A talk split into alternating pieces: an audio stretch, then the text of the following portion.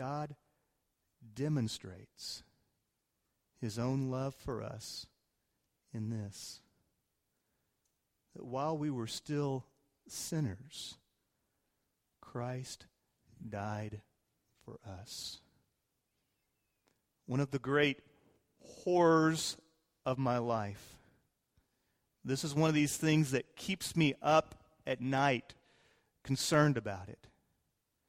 That you will live your Christian life thinking that God's love for you is based upon your loveliness. While you were yet sinners, Christ died for us.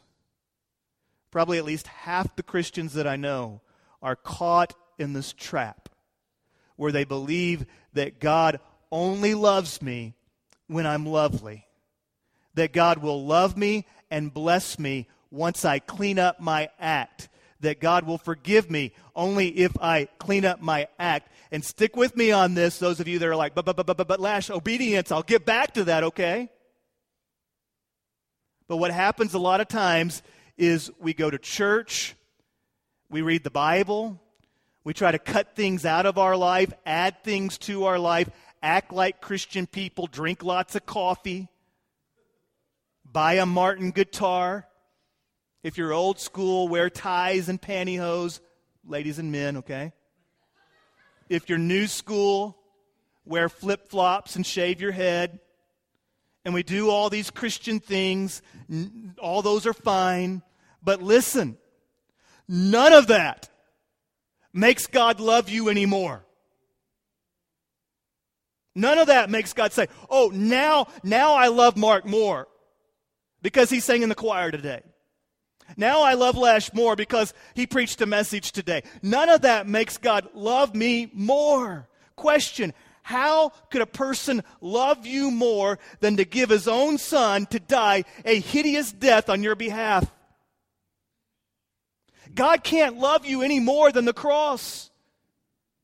And the scriptures say God demonstrated, He showed it to all his own love for us, that while we were yet sinners, Christ died for us. God doesn't love you once you clean up your mess. God loved you through the mess. And He sent His Son so that you might receive forgiveness. And He calls you to Him in faith to drink from the love of the cross. And realize that when we drink from the cross, we have forgiveness, we have grace, we have peace between us and God. He's our Father, and we're His children. And you found the source of gratitude. True gratitude changes everything. And this is where we get back to obedience.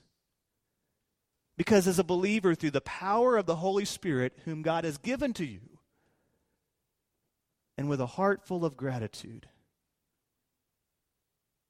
we have motivation to obey. We have power to obey.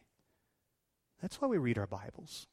That's why we go to life group. That's why we give generously. That's why we sing praises to God. That's why we're grateful people because we have drank from the cross. And once you drink from the cross, everything changes. All of life is seen differently.